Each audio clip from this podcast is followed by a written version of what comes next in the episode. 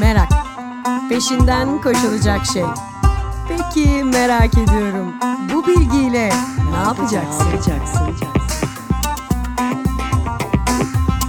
Günaydın meraklı insan. Bugün 4 Aralık Pazar. Çok da güzel bir gün değil mi?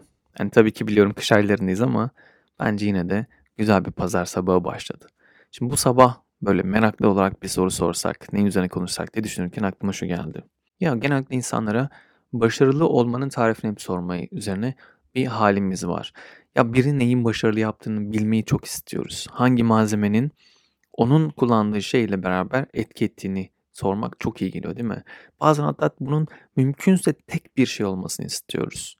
Hani birçok malzemenin aynı oranda değil de farklı oranlarda birleşmesiyle aslında bütün yemekler yapılırken biz genellikle başarı tarifinde tek bir ürün istiyoruz.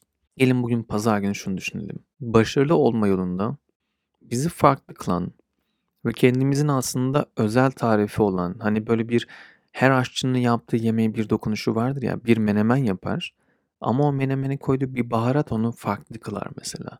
Biliyorsunuz yani hepimiz biliyoruz bunu. Bizim o farklı kıldığımız o baharat ne?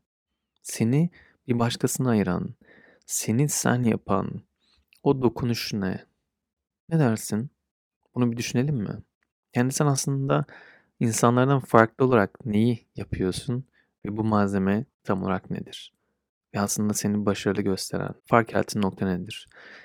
Buna ilgili bir yanıt vermek zorunda değilsin. Bazen çünkü sadece şunun için de çok önemli geliyor bana. Bazen aslında böyle bir baharat yok.